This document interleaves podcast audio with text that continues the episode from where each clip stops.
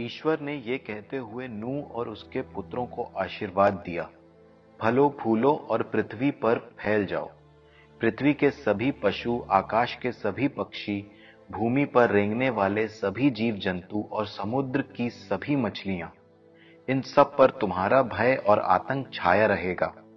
ये तुम्हारे अधिकार में है। हर विचरने वाला प्राणी तुम्हारे भोजन के काम आ जाएगा।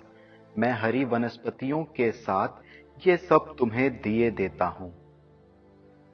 किंतु तुम वो मांस नहीं खाना, जिसमें प्राण अर्थात रक्त रह गया हो।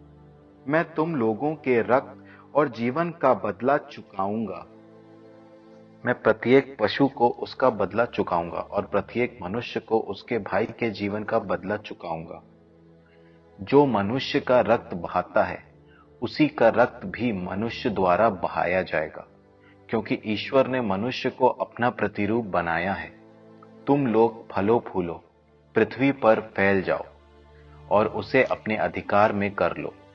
ईश्वर ने नू और उसके पुत्रों से ये भी कहा, देखो, मैं तुम्हारे और तुम्हारे वंशजों के लिए अपना विधान ठहराता हूँ, और जो प्राणी तुम्हारे चारों ओर विद्यमान हैं, अर्थात पक्षी चौपाए और सब जंगली जानवर, जो कुछ जहाज़ से निकला है और पृथ्वी भर के सब पशु, उन प्राणियों के लिए भी। मैं तुम्हारे लिए ये विधान ठहराता हूँ। कोई भी प्राणी जल प्रलय से फिर नष्ट नहीं होगा और फिर कभी कोई जल प्रलय पृथ्वी को उजाड़ नहीं बनाएगा।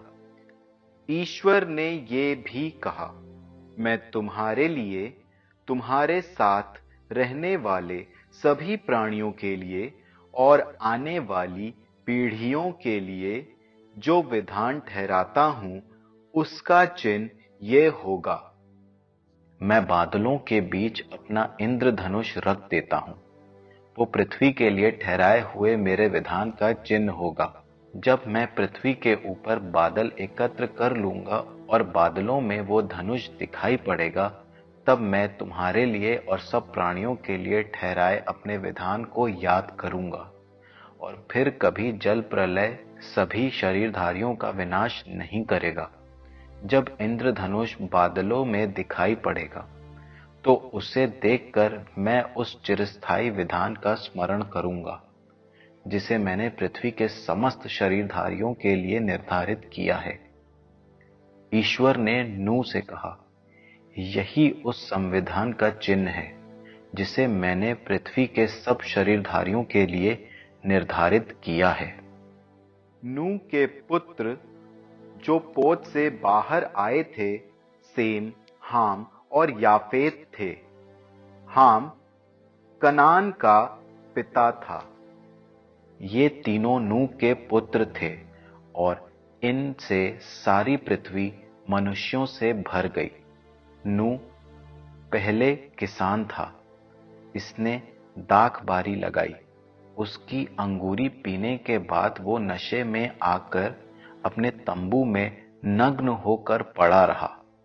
जब कानन के पिता हाम ने अपने पिता को नंगा देखा तो उसने बाहर आकर अपने दो भाइयों को यह बात बताई। इस पर सेम और याफेत ने एक वस्त्र लेकर अपने कंधों पर रखा और वे पीठ की ओर से चलकर भीतर गए। फिर वस्त्र डालकर उन्होंने अपने पिता के नग्न शरीर को ढक दिया। उन्होंने अपने मुँह फेर लिए, जिससे वे अपने पिता को नंगा ना देख पाए।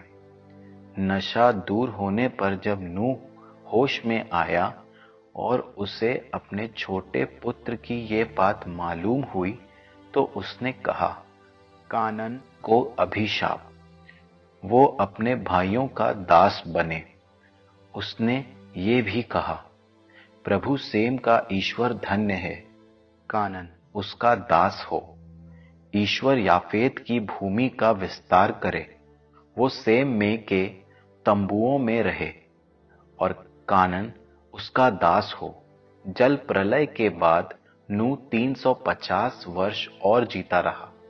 इस प्रकार नू कुल मिलाकर 950 वर्ष जीवित रहने के बाद मरा।